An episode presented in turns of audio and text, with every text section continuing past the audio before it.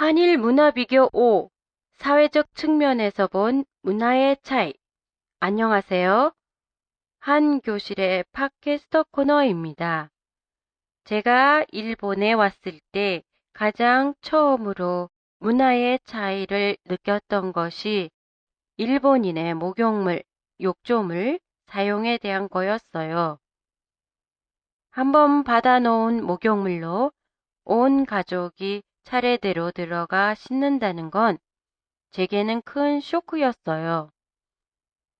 왜냐하면 한국은 물론 다른 나라에서도 이와 같은 습관을 경험한 적이 없었기 때문이지요. 더군다나 세네 명이 씻었던 물로 세탁기를 돌리는 습관은 한국에서는 찾아볼 수가 없어요.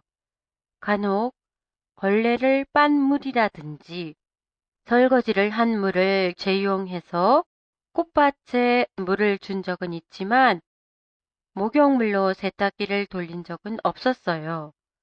목욕물 이용은 일본인의 절약 정신을 잘 나타내주고 있는 예라고 봐요. 일본의 검소한 절약 정신이 잘 나타나는 또 다른 예가 있는데요. 자전거예요. 일본에서는 남녀노소 자전거를 타 장을 보러 가거나 출퇴근할 때 자전거를 이용해요. 하지만 한국에서는 아직도 자전거를 못 타는 사람들이 많고 특히 나이가 30대 이상의 사람들은 자전거 타는 연습을 해본 적이 거의 없어요.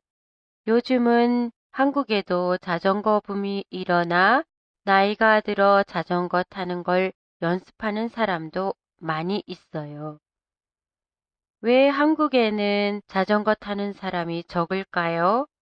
그 이유는 여러 가지가 있겠지만 가장 먼저 떠올리게 되는 것은 자동차가 많아 충돌 사고의 위험이 높아서 다들 자전거 타는 걸 꺼려 했다는 것, 자전거가 교통수단으로 자리 잡을 만한 도로 시설이 갖추어지지 않았다는 것.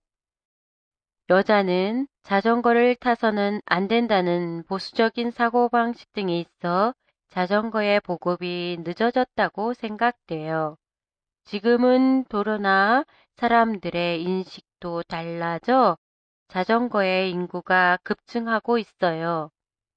이번 주로 한국과 일본 문화의 비교를 마치려고 했으나 다음 주까지 연장해 특집으로 여러분의 관심이 많은 산후조리원에 대해 보내드릴 예정입니다.